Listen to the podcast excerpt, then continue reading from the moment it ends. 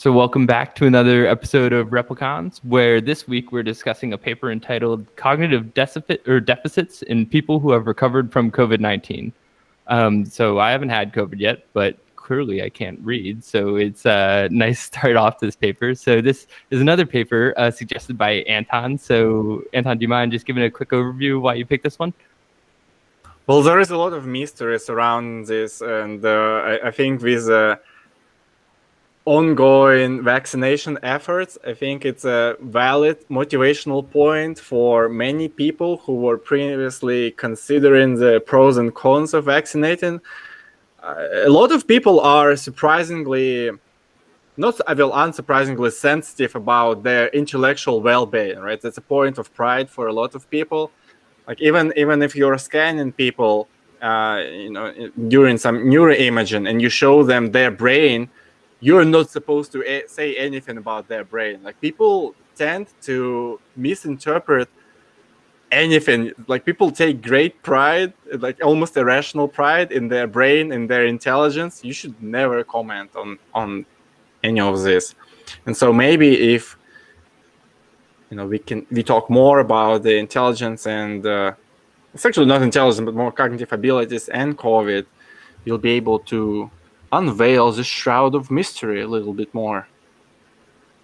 So you're thinking from like a public health perspective, if we can prove that COVID impacts people's intellectual abilities, then it'll be an easy sell to get everybody vaccinated because everyone wants to keep their brain nice and healthy, right? Yeah, but when you say it out loud, it, it kind of makes me look biased. so don't say it. So, I guess to get started, if anybody is listening and is unaware, long COVID, the idea here is that uh, when you catch like the actual like uh, viral infection of COVID, you'll have immediate symptoms that are respiratory in nature and inflammatory as well. Um, and those are pretty well established. It's like difficulty breathing, acute respiratory distress syndrome, like loss of like taste, and I think there's another sensory one. I don't remember but also people complain of this uh, idea of brain fog or just like cloudiness in thought. And the idea behind long COVID is that some of these symptoms may extend past like the initial uh, period of symptoms to stick with people for like three, six, nine months afterwards. And the ones being explored here are cognitive abilities. So they, I guess, overall, the study, I can just kind of go into my understanding of what happened um, there was a huge survey uh, that was done in conjunction with a documentary series on the BBC where the authors essentially asked, I think it was 80,000 plus people to take nine different cognitive tests and then also share information on uh, whether they thought that they had been infected with COVID in the past, along with information on like the degree of severity of their symptoms if they did have COVID or think they had COVID. Um, and so they did these nine tests and then compared them to a control group, which I believe this test has been like given to lots and lots of people in the past, and then um, tried to associate that if people had symptoms of COVID in the past, would they have some kind of like significant decrease on these, in theory, objective assessments of different types of like cognitive abilities? Um, do you guys kind of is that? Do you think I got the gist of it? Yeah, they did. Uh, well, if you're not talking about the analysis, I think you set the stage pretty nicely.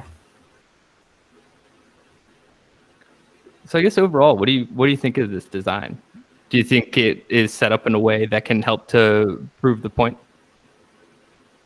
Well, Nami, you you mentioned that you, you think there is there might be a sampling bias, right? Um, that's my gut feeling, and that's like applies to any other studies uh, in this kind of nature. But yeah, so it's online study. So my first feeling is, oh, like people who there are people who can't be online.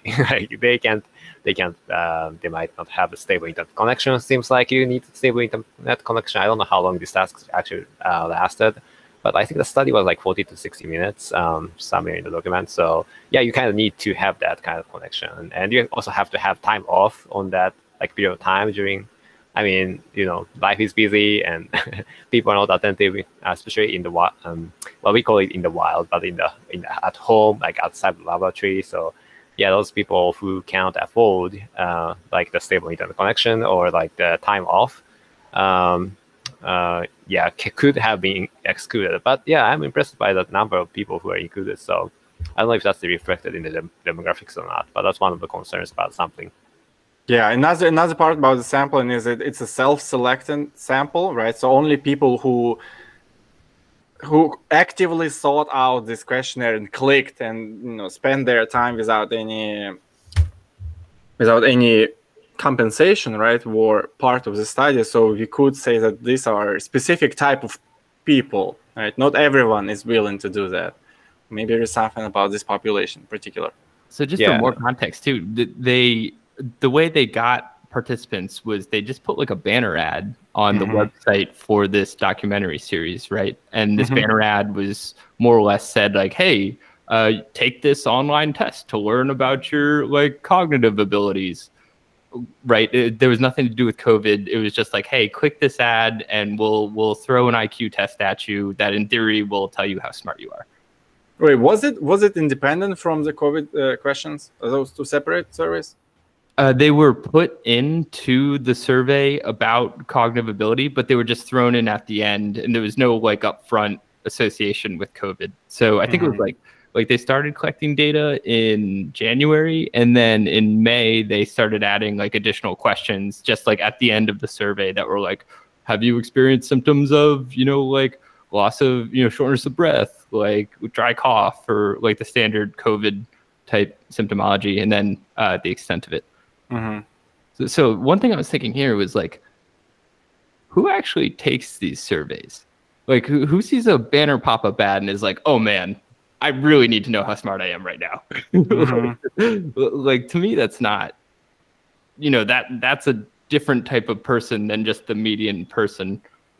So I'm not sure if that kind of changes sort of the sampling bias here. That, that that is the essence of the sampling bias. Yes, we can we can definitely speculate. So what what, what are the distinct features of a typical person who clicked on this banner? And I do not know. And it's also people who would be like on the website for a BBC documentary series anyway, right? Which I imagine is already like super self-selected towards like a certain type of person. Yeah, I remember the good example of that is I remember when Trump posted a tweet poll or something like, "Do you support Trump?" and uh, it was like an overwhelming ninety-three percent people support Trump. He was like, "See, it's fabricated. Everything's fabricated except this one." Yep. Yeah, 99% of statistics are lies, right? Is that like Yeah, I mean, like if people are already hanging out on your Twitter profile, I guess like they are supporters. Why? Why ask anyway? Yeah, it's a good point. Just uh, in general, like think about people not here, right? Like that and mentality, and think about people who are not in the data set. And yeah, that's a good point. yeah talking about. that's i think it has a name it's it, it has a weird name like it's a present slash present bias whatever it means it's like it's very easy to think about things in front of you but also really hard to think that there are the things that you're not including and you need to compare to So one thing I wasn't totally clear on is they were like collecting information starting in January for this like cognitive assessment type like survey. And they had mentioned that the survey was specifically designed for like elderly individuals that had some type of like uh, cognitive issues. So was this like a, like a survey that was meant for something else or that had been used in the past and like a bunch of data had been collected? And then the authors were like oh you know this could probably apply to help also like get some information on long covid. And so let's uh, sh- switch gears a little bit i'm curious if, did you guys have that kind of same feeling that the test itself was had a bunch of data before and then the authors just kind of used this for long covid purposes? They made it look like but when i looked it up it actually is a rather new test and there is like whatever data they have it's not published. So normally surveys and questionnaires would go through a lot of the construct validity stuff right? So if they have this nine independent tests. These nine tests they shouldn't they should they shouldn't all measure the same thing. Right? They should all be relatively uncorrelated with each other. The di- uh, the discriminant validity, right? And they should be each one of them is supposed to be reasonably correlated with similar tests. Like for example, the the spatial or like the Tower of London performance should be correlated, for example, with Tower of Hanoi, right? Because it's same same-ish task. And so all those data they should be available. I maybe I was I, mean, I don't know, maybe I googled it wrong or something, but definitely I wouldn't say a red flag, but something to think about. Yeah, I left a comment on the Research Hub page for this paper because um, they actually like cite something. Well, one thing I'd never really even thought about before, which may be obvious to you guys, is um, like when you're doing an online survey, maybe it's easier to take it on a desktop than like a mobile phone. And so the authors had said like that, like these tests had been validated to like have similar results independent of whatever device people were taking them on. which is like that to me introduces like a whole nother level of like bias that could potentially sneak in here but um, they didn't like they said based on previous data and then they didn't include any like link or citation to that previous data in order to like look at how these tests had like performed in the past. Yeah their only link is uh, i uploaded it and it just leads to a very very brief protocol giving the link to the to the study itself and describing how long you know sections take and stuff like that. But there are no there are no you know nitty gritty details about stuff which is you know i would i would like to look at it. But i to address your concern i wouldn't imagine like the task i, I went through it it's not it's not really time sensitive. Like it measures the reaction time but it's not like in milliseconds. It doesn't uh, you don't have you don't vary you know for, for, from fractions of uh, a second and this child versus another. And also it's it's rather small. So I, I, guess what they did is they just made sure that uh, if you open it on like one of the first uh, one of the first smartphones like nokia or something with a with a screen size of i don't know quarter of an inch it just doesn't open or something. I don't know or scales down. Probably doesn't just doesn't open just gives you an error message so there's not really much else to do. It's, there are not a lot of color sensitive manipulations. I don't know. I think they just make it sound cool, but it's not actually something special.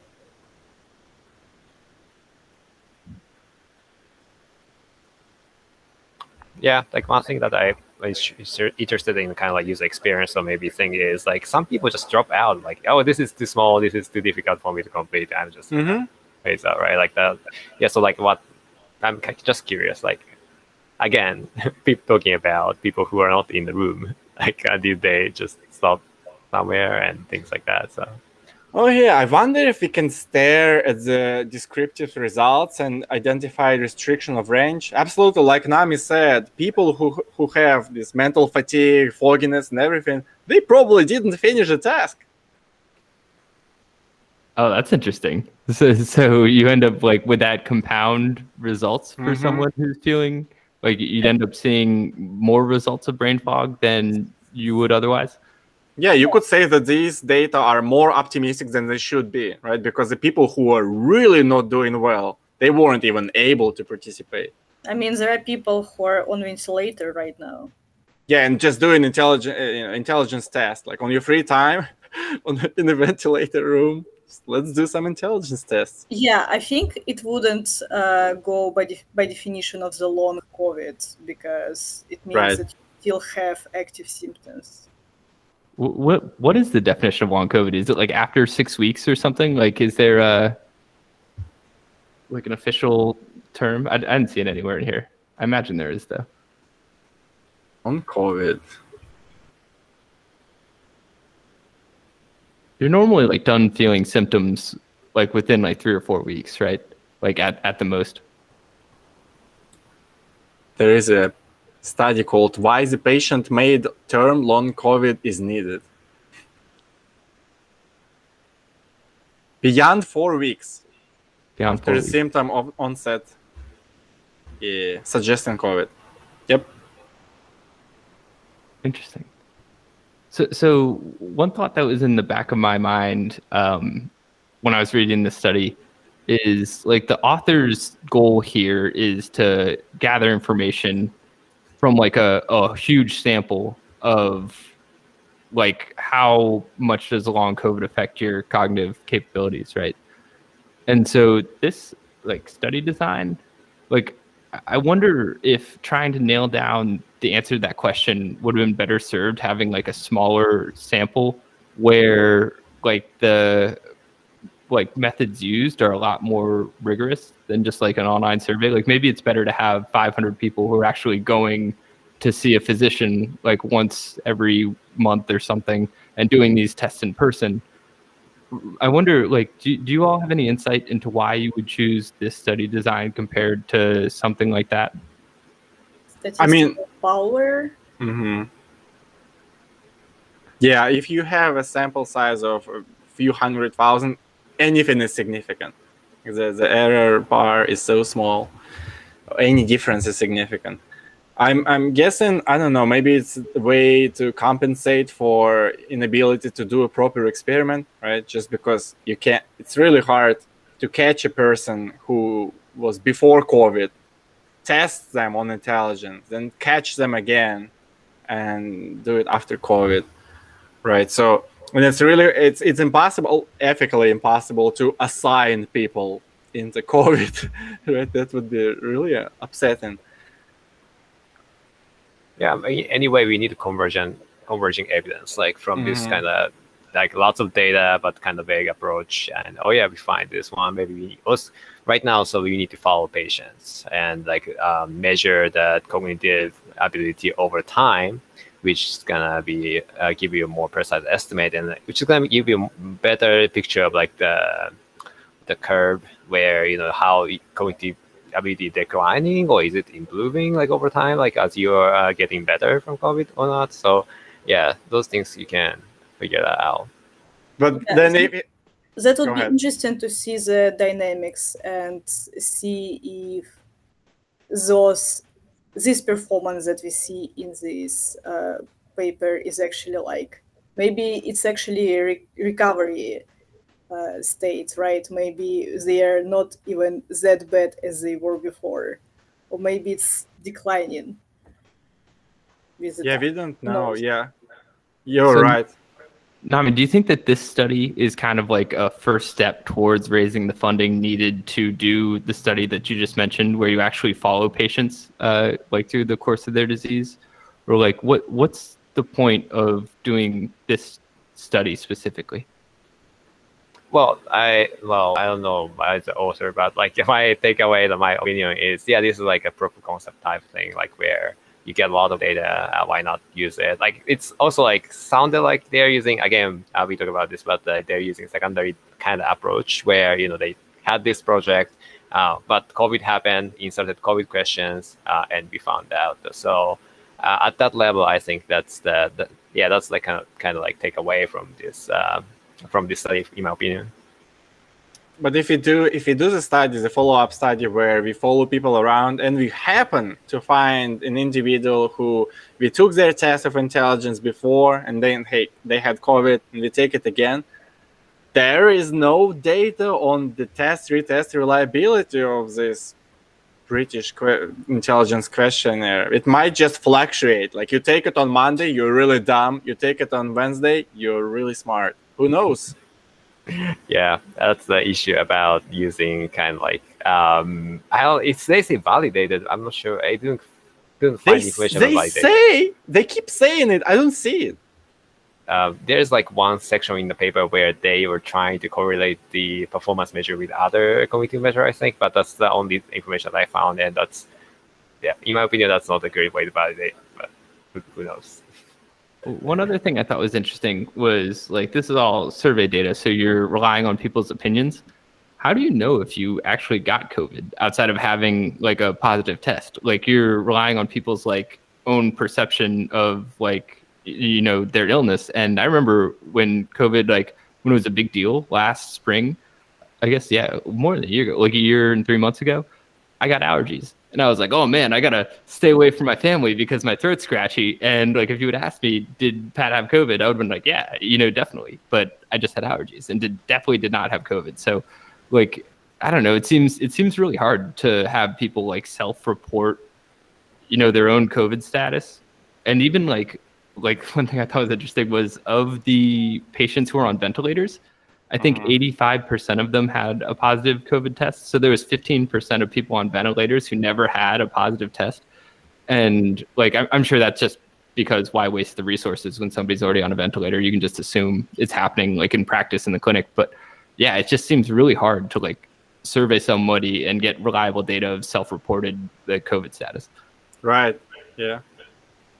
Yeah, I think they specifically asked about biological positive test result, which kind of makes the situation better.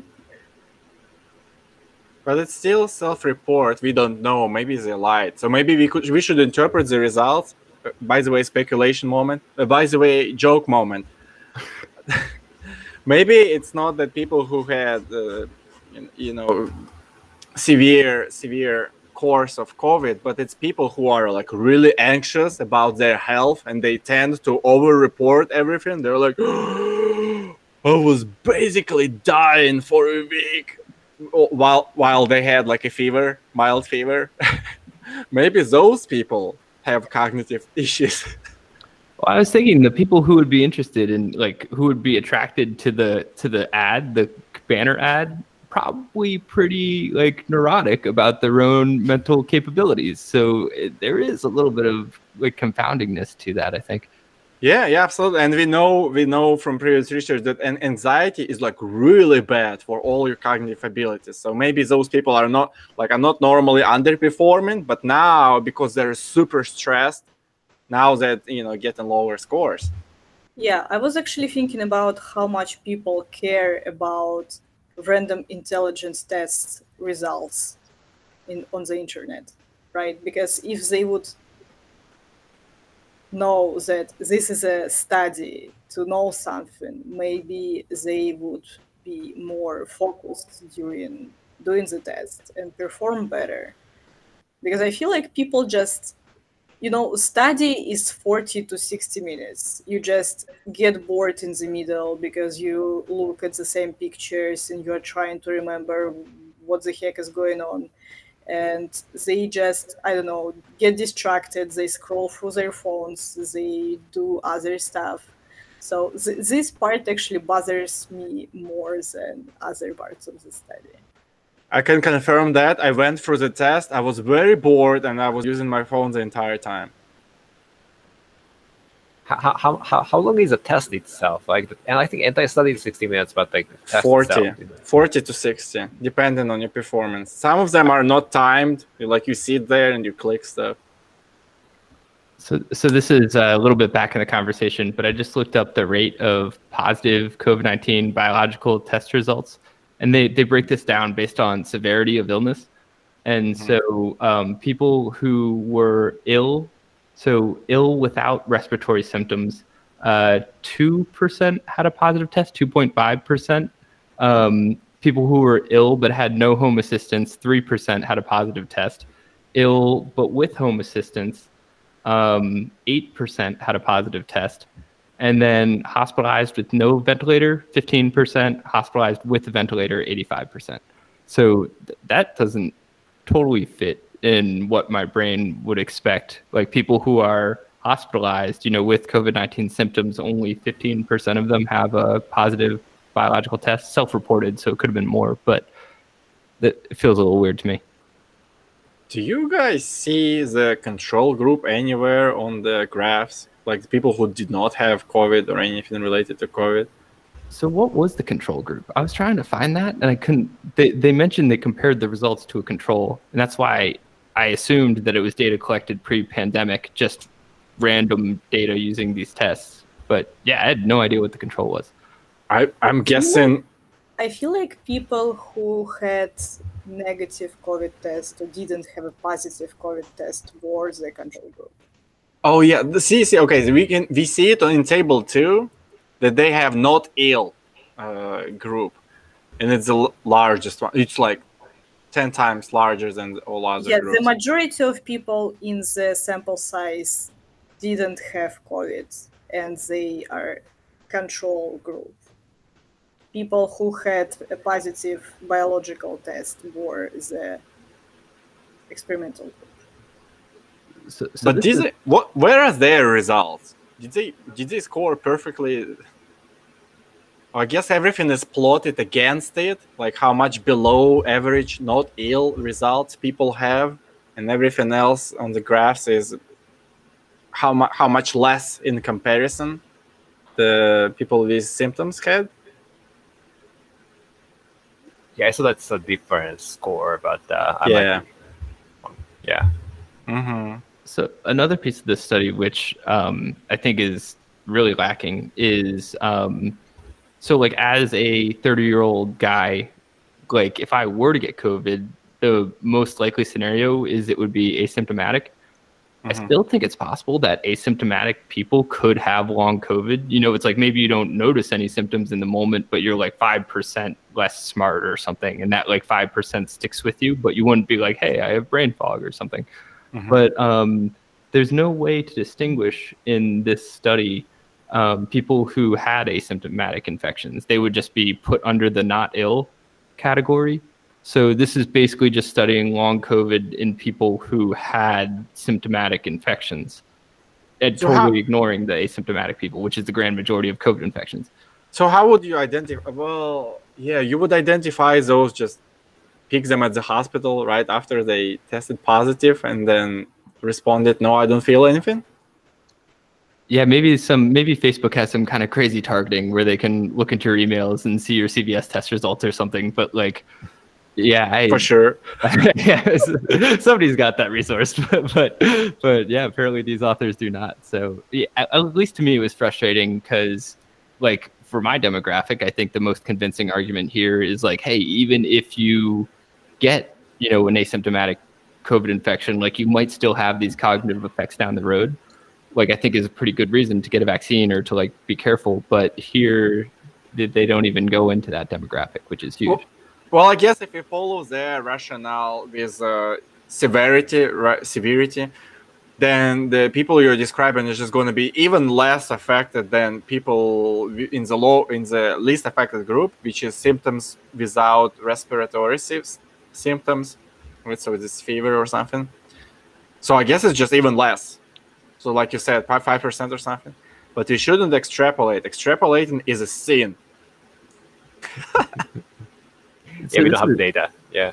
This is super anecdotal, but um, one of my friends works as an athletic trainer for an MLS franchise, and they noticed that like people who had asymptomatic infections had like reduced like VO2 max like four or five months down the road, and so like I do think like I don't have numbers if it's significant or not, but I do think there are inklings out there that like asymptomatic infections can have you know, it's more like subconscious, you know, like actual symptoms. So yeah, I, I just think it's a big flaw in the study that you can't actually figure out who has COVID and who doesn't have COVID. Mm-hmm.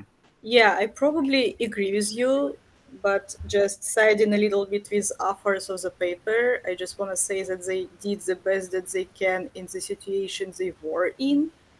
So you can't just, you know, invite people in the lab in the midst of the pandemic. So it's ne- it needs to say that we need more evidence to know for sure what's happening and if there are any long-lasting cognitive deficits, as they as, as they call them, or not. Yeah, but this is a this is a good first step. This Yeah. is something they did, and that was pretty good in the circumstances they were working in. Right, right. I mean, it's always uh, easy to say, "Oh, a vision study was a little better," but they already did a pretty good job. Yeah, totally. And, and they they are pretty like I think transparent about the weaknesses in the discussion. So you're you're totally right. They're doing the best that they can that they have. Yeah, I guess my biggest issue is the term cognitive deficits, which I feel like is something very diagnostic and very uh, you know stigmatizing at the same time. So when we talk about cognitive deficits we usually talk about like populations with special needs right? Mhm. and here we they, they didn't uh, measure intelligence test to diagnose anything and you have to have special like circumstances to diagnose these kinds of things so i feel like they are very loose with terminology more loose than they than i would want them to be Yeah, I mean, even in their wars group, which actually makes me think that we should reveal the results finally. In the wars group, the the the, the medium, right, the mean difference was four and a half standard. De- uh, wait, wait, wait, point four five standard deviations below the norm, which is still not like the person who scored that is not stupid they're like slightly sl- you know slower and more error prone than other people it's not a deficit i mean in in a conventional term But the great, great British intelligence test doesn't measure your intelligence greatly accurately. What you talking about? No i mean even if it does even if it does but actually look at the, these error bars. They're so huge i think it's a testament that maybe it doesn't.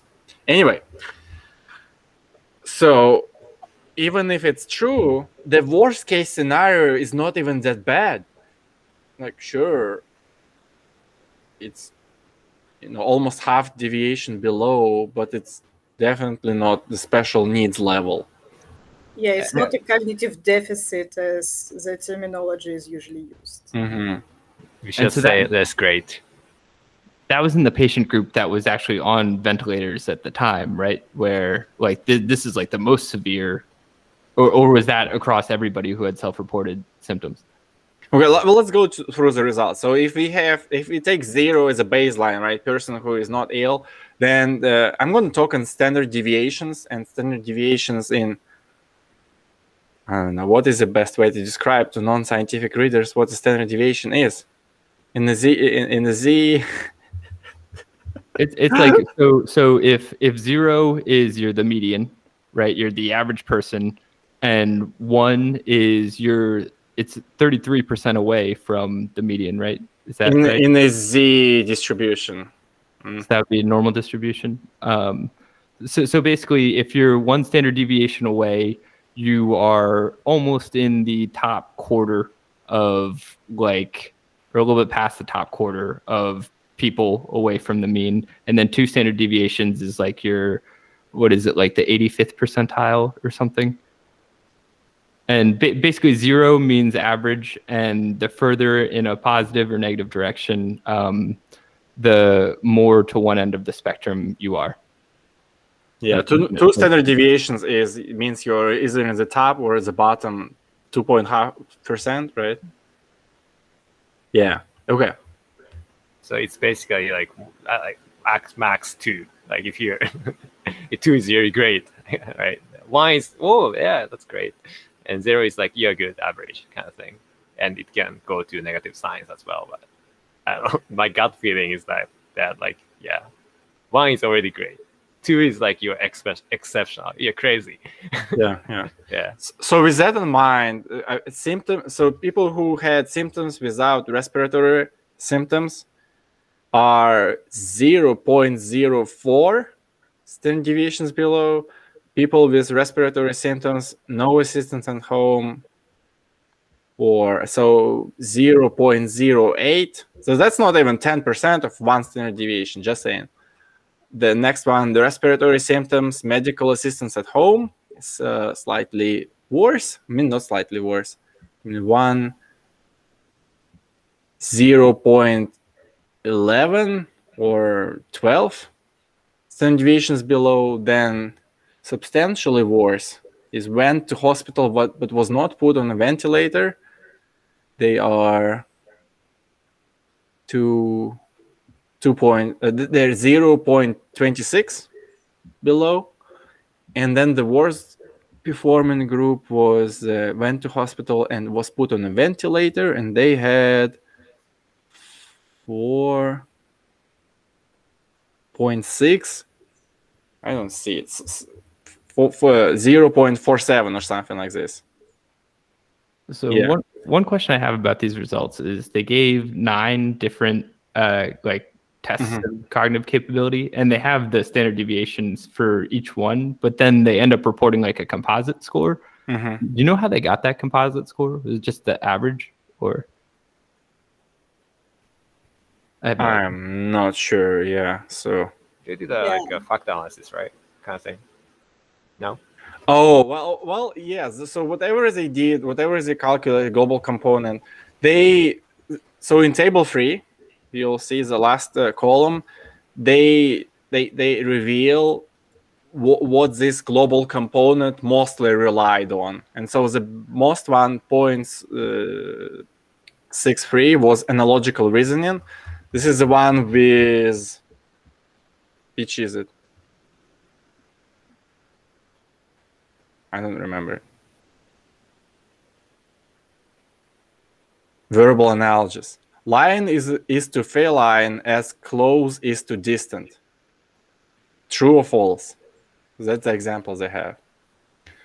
So this is this score represented this kind of questions way more than all others. And let's say what's a close second? Close second is rare word definition. So this is more like encyclopedic knowledge, right? Type of thing. Yeah, and it, it's the loading is 0.45, and everything else is around four, three, three or four. So I guess actually this score is way more verbal in nature than like mathematical or spatial. So like if you're good at Tetris, doesn't mean that you you you, you score high on this global component. Do you know if this is like kind of a, a standard logic to how they they weighted these, or is it just what the authors chose to do for the study? This I- is uh, go ahead. Yeah, I feel like it's just the choice of the people who made the test itself. Yeah. Some intelligence tests are more like math based or spatial reasoning based. Some tests are more verbal based.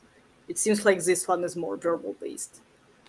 What What's weird is that they say that these nine components are like unique, independent, right? So they are independent facets or of cognitive ability, but then they clump them all together.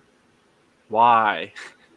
that it would be I, I, it would be interesting for me to see them used as independent predictors instead of the composite score. It, it seems like a marketing thing. Like that's too many numbers to throw at people. Like you just got to give them the one number, you know, that says like, "Hey, long COVID makes you, you know, half a standard deviation dumber." Hmm. Yeah, like I saw, I saw they were setting up the stage for like uh, we're gonna look at these things separately, but like didn't see that in the result. Maybe I missed Mhm. it. Yeah, but in the in the like analysis approaches, like they'll say, oh, we have these indices. Like okay, good, but I couldn't see it. So I agree with you. That would be interesting. Yeah, maybe I missed it too. I don't know. mean, there is a table four that I am not sure what is It, but it's a reaction. Okay, so another thing, dear authors, if you're listening, please report the units of measurements in your tables. I love you very much. You did excellent work, but I do not know if it, if it's time or it's standard deviation from the score. I, I guess it's time. But then maybe you can have the same table but with raw scores instead. That would be nice too. So table four is not the score; it's the time, reaction time. I think in standard deviations or in seconds. I don't know. Minutes, hours. and why it's with negative sign. It's Well- like how how how compared. they performed to the control group. Yeah, yeah, yeah. It seems to be. So another thing I was curious about, and I think they briefly mentioned this in the study, but so if you are on a ventilator, it seemed like the biggest difference was seen in people who are on ventilators, right? Mhm. Um, if you're on a ventilator for any extended period of time, like your your pulse ox is down, like your your blood oxygenation, and so does that mean that your brain is like receiving less oxygen? So maybe like are these cognitive deficits a result of like that like lack of oxygen during the time you were in the hospital more so than like the effects of long COVID? and I think that they tried to tease that out. Like they mentioned that like respiratory diseases um, that give you like uh, acute respiratory distress syndrome um, do have some kind of negative cognitive impacts, like even when not related to COVID. So I don't know if they tried to like tease it out before they gave us the standard deviation, but yeah, that seemed um, to me like could be another way to explain this. The only way to uh, to cure the results of long COVID is to use this inhaling device from the previous podcast. Yeah, exactly. Yeah, you, you got to train yourself. yeah, actually, I googled that, and it seems like it's not just you have hypoxia from having not enough oxygen. You are also kind of heavily drugged when you are on the ventilator. And at the same time, you are fed things like corticosteroids for a prolonged amount of time and corticosteroids do have some cognitive side effects, for example. So I feel like there are a lot of explanations that can play a role aside from just COVID itself, beginning from like just inflammatory response, long term inflammatory response to just side effects of the meds they were exposed to. Yeah. I can confirm I was taking prednisone once for allergies and I was really dumb. No long-term Case closed. I mean, I still get uh, blackouts here and there. Now you're very smart. Now I'm like now I'm compensating. I have almost two brains. He used to be so smart. now I'm just yeah, smart. it's a case of a very long allergy, several years long. Uh, Anton is still suffering the consequences. Hey, maybe I'm patient zero. This was COVID all all all along. I've been the first host for ten years now.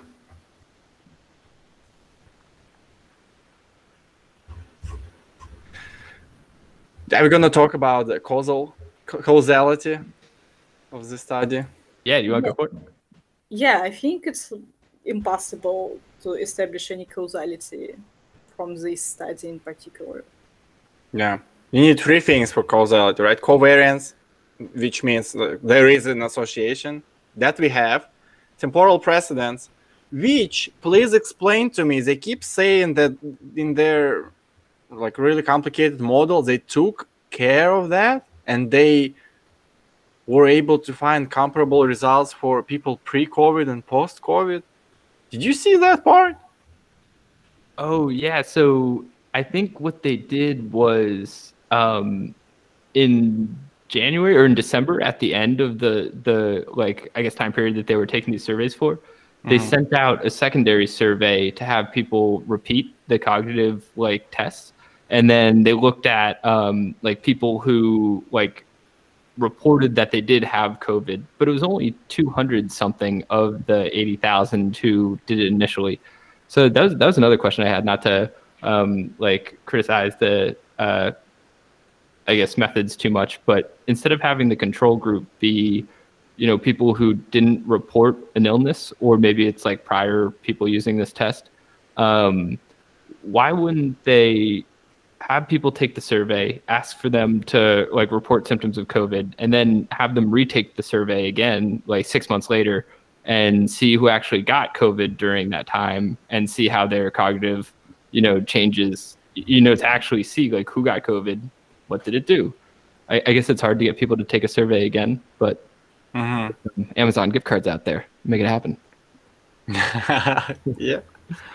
So even if that would, if that is the case, right, then we have temporal precedence. We know that COVID happened first, and deficits happen later, but it's impossible for us to get the internal validity, as in there is no other explanation, right? So be, because right now we already have some ideas, right? So maybe it's not about COVID, it's about the uh, your, your medication right or something else or maybe the people who are more anxious or they had you know got anxiety from the course of their of their treatment or something we can't figure it out unless we have random assignment, right? So with random assignment, uh, ideally, we randomly get, uh, uh, get, you know, same anxiety level in both groups, right? We randomly get same medication level in both groups, and everything. Well, we will need placebo medication. but anyway, we don't have that, so we can't be sure. We can come up so, so one way to try to approach it is like what they did, right? So they had a lot of control variables like age, gender, education, income, race, and stuff, uh, medical conditions, tiredness, depression, and anxiety. So uh, it, it's it's more more statistical in a way, right? Controlling for it. If you basically if you enter them as a control variables, then the results between the association between COVID and uh, cognitive abilities is with this comment given that everything else is hold constant right or given that everything else is equal like magically yeah right we, yeah, mm. Yeah you are looking at a very average person trying to uh, based on these metrics average age in the sample average mm-hmm. income mm-hmm. blah blah yeah right yeah, but we, we can't we, we can have an infinitely long list, but we can't include all possible alternative explanations, right? Or potential confounding variables. Unless you have random assignment, then you take care of all of it at once. Yeah, yeah the model will become unstable in the end, and then the coefficients will become very like weird. Like can that can be positive, can be negative, and the standard errors can inflate for one predictor. So mm-hmm. the the uh, model fit will increase, but so like the it's great for machine learning, but it's not great for interpreting the individual coefficient. In this case, we are interpreting like which we are interpreting like which group has the higher or lower cognitive. So yeah, I agree. Sorry, Olga, I cut you off. Yeah, but you can include like your best guesses. Uh, I feel like uh, it would make sense to include maybe like next paper something like whether or not people were treated with corticosteroids or things like this. Yeah. Like things that are already we, we, we know about that can also have these effects, right? And we know, yeah, I actually found a meta-analysis on like corticosteroids and cognitive deficits. So like even acute use of corticosteroids can uh, have some like cognitive side effects. So since we know about this, it makes sense to include it in the model and like measure it out and make sure that it doesn't interfere or it does interfere and actually explains uh, a big part of the model. Yeah, go. It goes back to Patrick's notion earlier about pe- people self-reporting these conditions, right? So maybe, maybe the people with uh, crazy conspiracies that they were secretly treated with with corticosteroids against their uh, consent, they will have a cognitive deficit. Yeah, and at the same time, we are talking about it like if you find something like somewhat irrelevant that will explain the results, it will defy the idea of long COVID.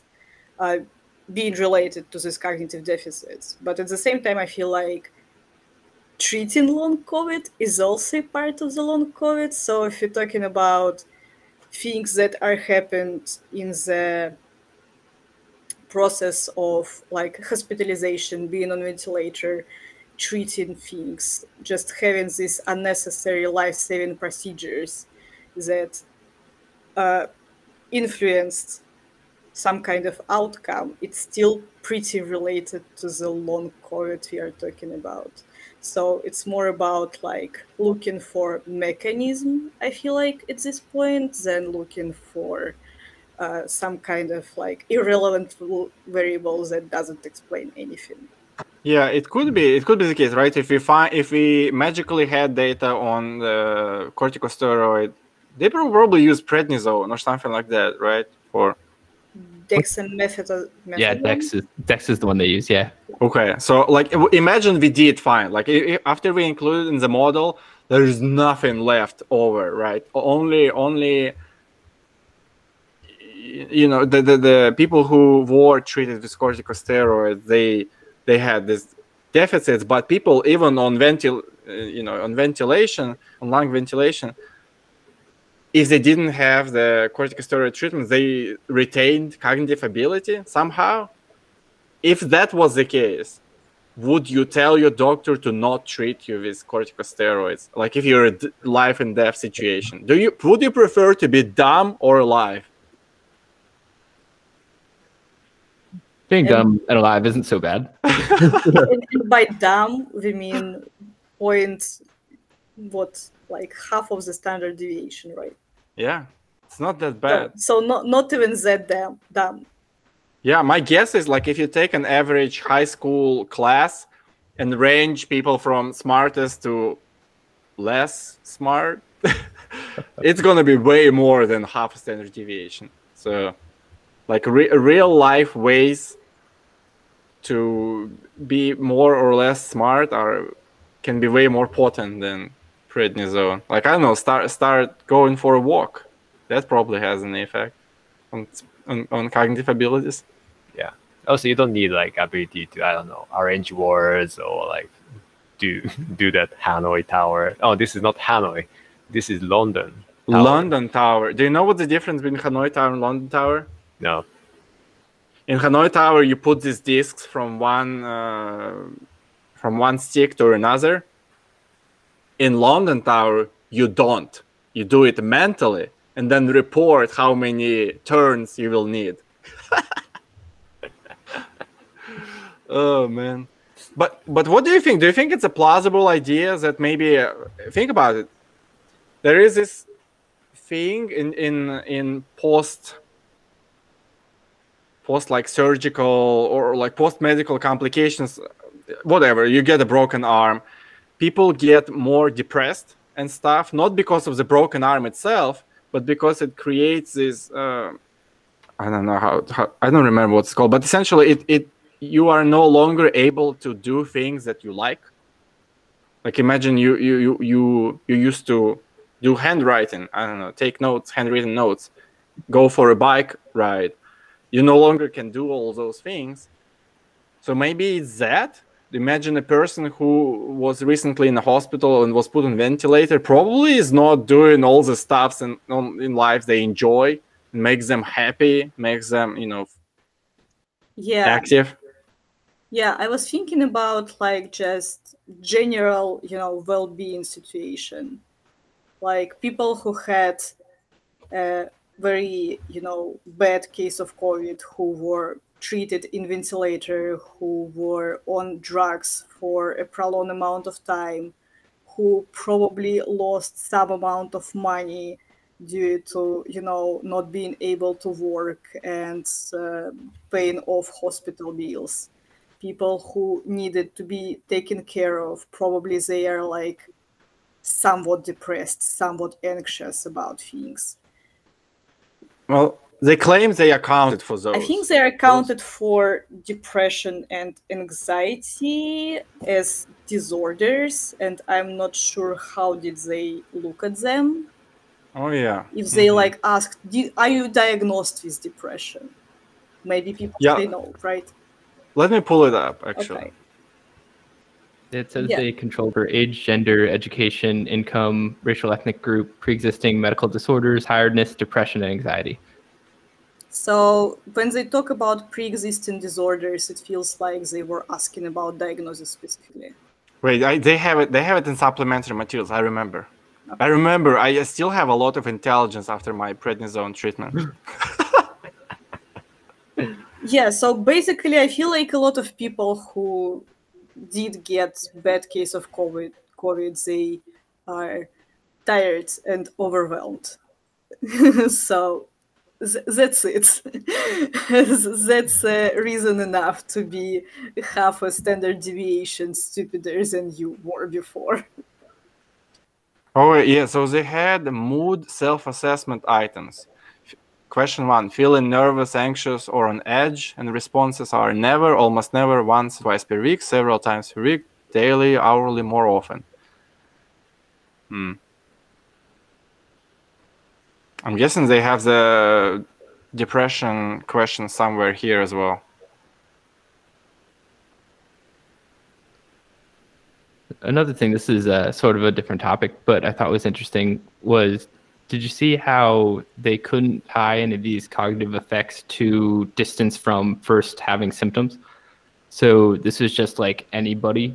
It wasn't like symptoms like are most prominent, you know, in week five and then dissipate by week 30 or something. It was like no temporal association, which feels not what I would have expected.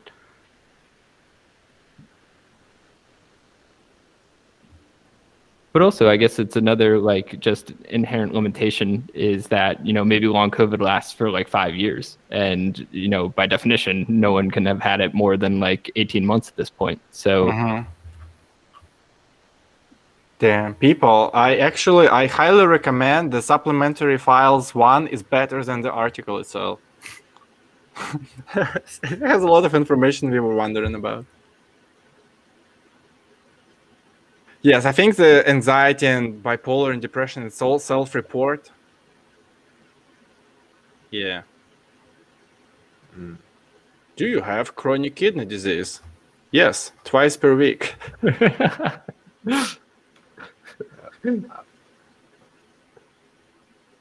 Yeah, I don't know if these scales are like like validated or like sounds sounds familiar, but uh, there's no way to say. Like, Yeah. mm. But yeah. uh, did you take a look at the uh, uh, declaration of competing interests section Mm, oh yeah, that one. I'm not sure if this even really matters all that much, but the lead author, uh, co-director, and owner of H2CD Limited, don't know what that is, and owner director of Future Cognition Limited, which supports online studies and develops custom cognitive assessment software. Oh yeah. I guess they know what they're doing. Maybe. I mean, hopefully their website works. It doesn't work for me. I don't know why. I keep getting timed out. Yeah. I looked it up though to see if like it was these if this company made the surveys used, and I'm not sure if they did. Um, it says they used something. It was like Cognitron. Have you ever heard of that Cognitron? Um, it's it's made by a different company though. I just looked it up, and it's not uh, the company that uh, this guy owns. So Wait, Cognitron? I I heard things. Not so good things. Never mind. I'm just a gossip girl here. Yeah, I mean, I appreciated this declaration of compete, compete interest section, like because you can just skip it if you want to, but you know, this is great to practice, and um, it's actually uh, I don't know, like there's a risk for authors, I think, because like people get skeptical, but I would, I I would see it as more of like trans being transparent and um, yeah, openness. So good job.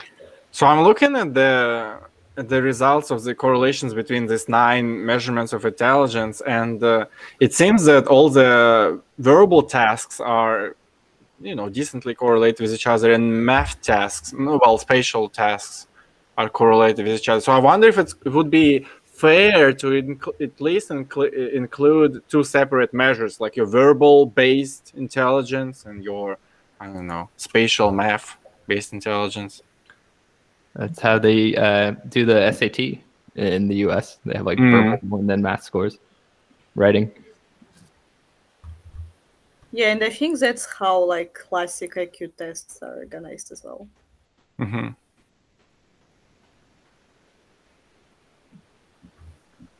Yeah, so I guess um what do you guys think about like the results of this study compared to uh, sort of the author's conclusions, which I think their words uh, specifically, um, I'll pull them up. Uh, these results accord with reports of long COVID cognitive symptoms that persist into the early chronic phase, um, and it acts as a call for further research uh, in order to explore the biological and cognitive deficits in COVID survivors.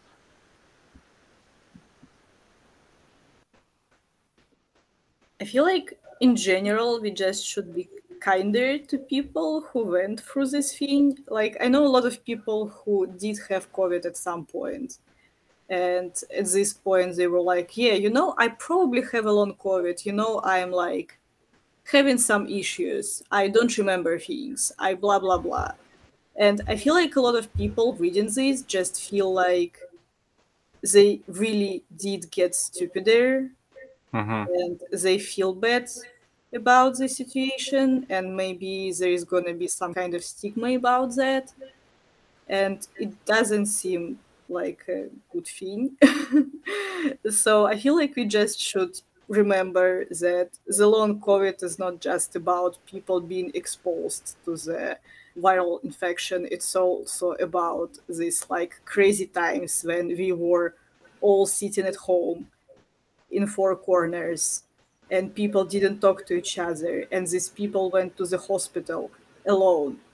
And Mhm. who knows what happened in their lives and who knows how they were dealing with this.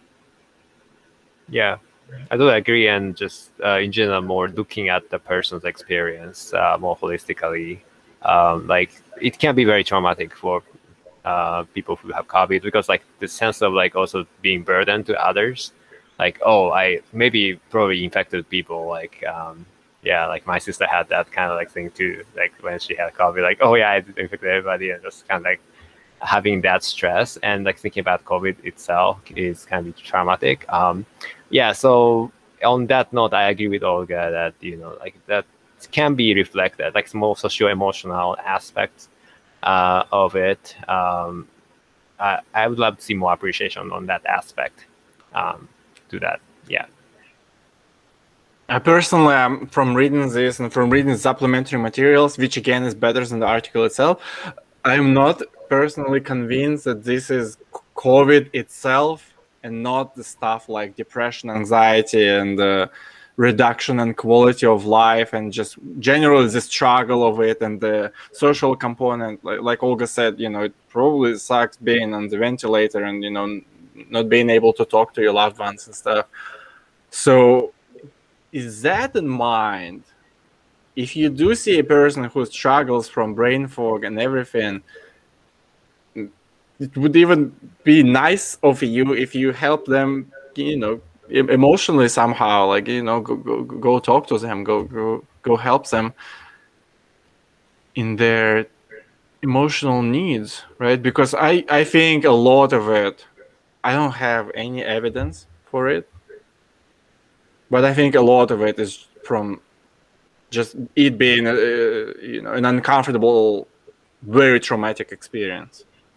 I don't think I don't know if there is a specific mechanism that like that directly changes your intelligence. I don't know. I'm kind of skeptical. It makes a lot of sense. I mean, even just like like imagining being on a respirator where it's like you're breathing, but you're not actually controlling your diaphragm. It's just like it's happening because you can't, you know, do well enough yourself. It, it sounds, you know, pretty traumatizing that there would be like impacts because of that. So yeah, I totally agree.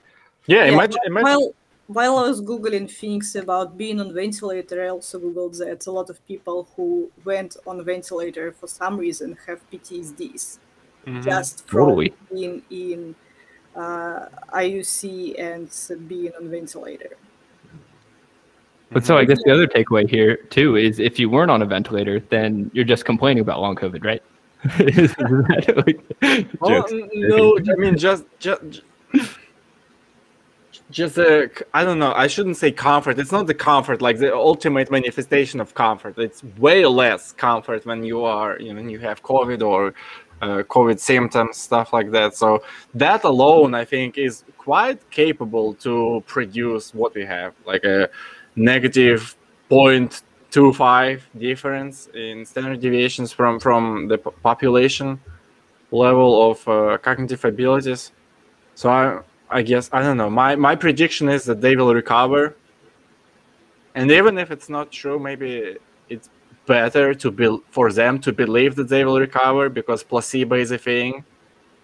Yeah, and from what we know, some people may still be in pain, for example, and still experience it, like eight weeks or what, four weeks. Uh, after the acute COVID, right? Which will impair your cognitive uh, abilities for sure.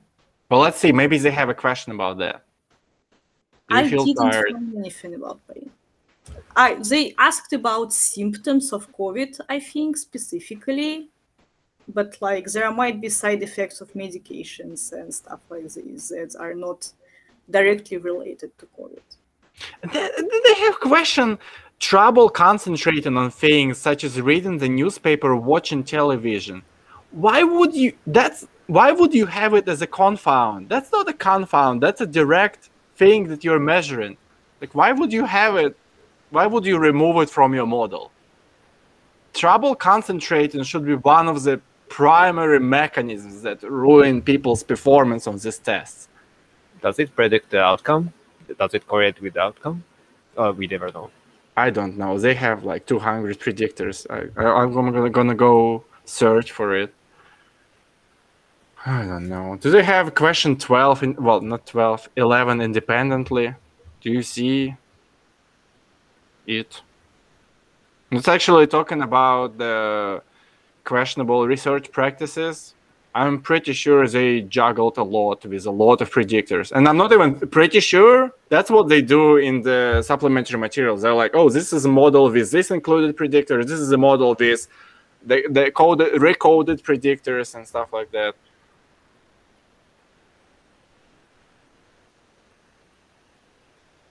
I don't know. Okay, so so I guess this study did kind of uh, like have some kind of actionable outcome from it, in that there probably is some manifestation of long COVID, especially in people who are on ventilators. So then, what's what's the next study to really try and like nail down this effect, um, in order to try and get like you know public support behind trying to, I guess, prevent long COVID or have some kind of like public health measures to help deal with it. Yeah, I would say to define long COVID first. Because if Yeah. we talk about some kind of like cognitive underperforming after COVID, we should make sure that we're talking about COVID specific things and look at people who had like tuberculosis and went on ventilator and see how they perform in four months after that. Yeah, I would definitely focus more on the the be very much more detailed about the quality of life questions. So what what changed in people's life? Not just twelve questions about your mood, way more extensive, right? So I still strongly suspect that people's quality of life drastically reduced, and th- th- these consequences are directly following this factor. Yeah. Um, Olga raised that uh, question about like which what's the good if, like kind of benchmark effect, right? Like if there's something that happening like the COVID or other illness or other treatment, like we have maybe have some known uh, cognitive effect, and that's gonna be a benchmark for us. And that is it better or worse? Like is yeah is the co- effect of COVID better or worse than that or something? So that's gonna give us like more specific uh, thing that we have to worry about. Like let's say if it doesn't it's not different from like I don't know recovering from uh, flu or something like that. I don't know if that's the case, but we don't need to worry about that. If, even though there is like a tiny bit of effect, um, but if the benchmark is like more higher, we have to worry about that, and we might maybe like do a lot, uh, change a policy or something like that. So yeah, um, I think that's a good uh, practice. Yeah, again, going back to Anton's point about any small effect can be significant in this kind of things like ha- having large sample size. So having a benchmark for uh, predicted effect size or the smallest effect size interest uh, would be a great next step if the yeah uh, design wise.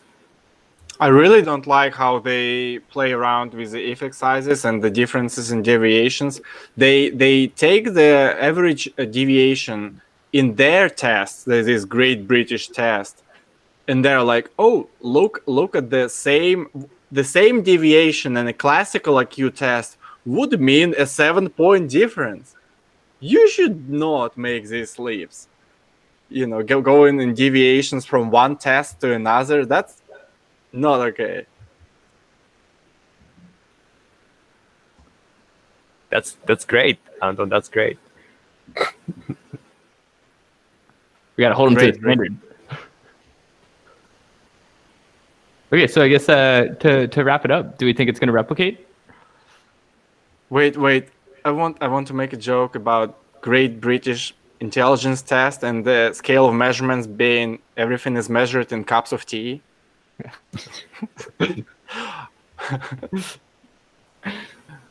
I am four standard cups below the average.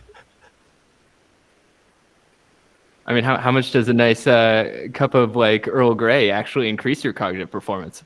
That might be the uh, antidote here. Uh, about uh, three points on the average IQ test. Which is an equivalent of two Liptons. Every know everyone knows about that, right? We're gonna get cancelled, guys. He's good. Okay. I don't think it's gonna replicate. I don't. I don't. I don't. I don't have to prove anything, right? I just don't believe it. I think it's something else. It's not COVID. It's it's things related to COVID, but not COVID itself. Yes, I think it's it's really hard to disambiguate like the uh, disease from you know things that surround the disease, right? From the environment, from the uh, side effects, and from things like this. So, if we talk when we talk about COVID, we talk about all of this, including like loss of family members due to COVID because the whole families would, you know, have COVID. It's not like just one person because it's so viral. Uh, loss of job potentially and income, things like this. If this is also COVID, it's related to COVID. And I feel I feel like uh, we can say that a lot of those things were somewhat unique to the pandemic and uh, COVID, COVID pandemic in general. So probably we may kind of subscribe some of the social things into the COVID definition, but yeah, we still should like keep in mind that uh, it's not just about physiology; it's also about other things. Yeah. So in terms of like the, we, if we repeat this, we're gonna find the same result. Maybe like because we have like a lot of sample size and things like that. But is this like affect real kind of situation? Like the how does it? You know. Uh, yeah. So that's that's a diff- different question, and yeah, more work is needed to this time again We need a mechanism as well. So that's another point. Yeah. So I, Yeah, I agree with two of you. I agree too. And I guess the one last thing that I want to talk about is sort of like the the SciComm aspect of this paper, because uh, I, I think this had like over 300 retweets, and it was published um, just about two weeks ago, and so it's a, a decent amount of traction on social media. So I think a lot of people are reading this paper, um, and like kind of in my opinion, the results are not like super convincing, but based on the title and the abstract, I think it's being shared as like um, evidence towards the you know presence of these cognitive deficits that come along with long COVID. So um, yeah, I just want to talk for a second about like science communication and like even these authors. I think sort of have conflicting uh, incentives because the more they're retweeted, the more they'll be cited. You know, the better off they'll be in their own professional careers. So um, yeah, just it's a it's a difficult game to play, but phrasing the title and the abstract in a way where the results are taken like you know like they aren't overstated in a way that others can without reading the paper take and share and kind of spread Yeah, it's it's hard to say, right? So maybe if you say, if you frame it as oh cognitive deficits, then it's a cautionary tale, right? You go go go get vaccinated, but then the reality is probably mild cognitive, you know, reduction or something in patients with COVID symptoms.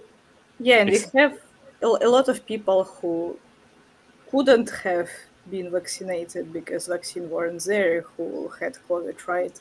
and those are living, breathing people who are getting stigmatized right now. And I've seen a lot of like titles, COVID makes you stupid, and, and things like this. And it, yeah, it doesn't sit well with me, honestly. Yeah, like one thing just sticks out to me is like evidential value. Like they claim to be having like a lot of participants, uh, but actually the information of information that's actually useful us is coming from like a small subset of participants, which is understandable. But then that should be calibrated. Uh, I mean, that should be accounted for to calibrate the conclusions and communicate the results.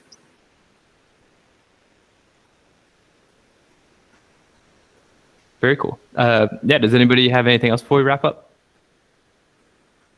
Don't get COVID. Yeah, wear your mask, get vaccinated, all that good stuff. But if you had COVID, you are not stupid. You survived, which makes you smart. Yeah, get help. Surround yourself with nice people. You you you'll appreciate it. They'll appreciate you. You'll recover. Everything will be fine. Personal guarantee. If I'm wrong, go find me. I will compensate it to you. Don't read stupid news titles. Do your inspiratory uh, breathing muscle exercises. Yes. Buy vape, but don't actually vape. Just just suck on it sometimes. Yeah, high five to all the COVID survivors. Yes, you high five. You did well. Well, we should Bye-bye. wrap up. We should wrap up. Well, on that note, I think that just about does it. So thanks for everybody for listening, and uh, we'll see you all next week. Bye bye.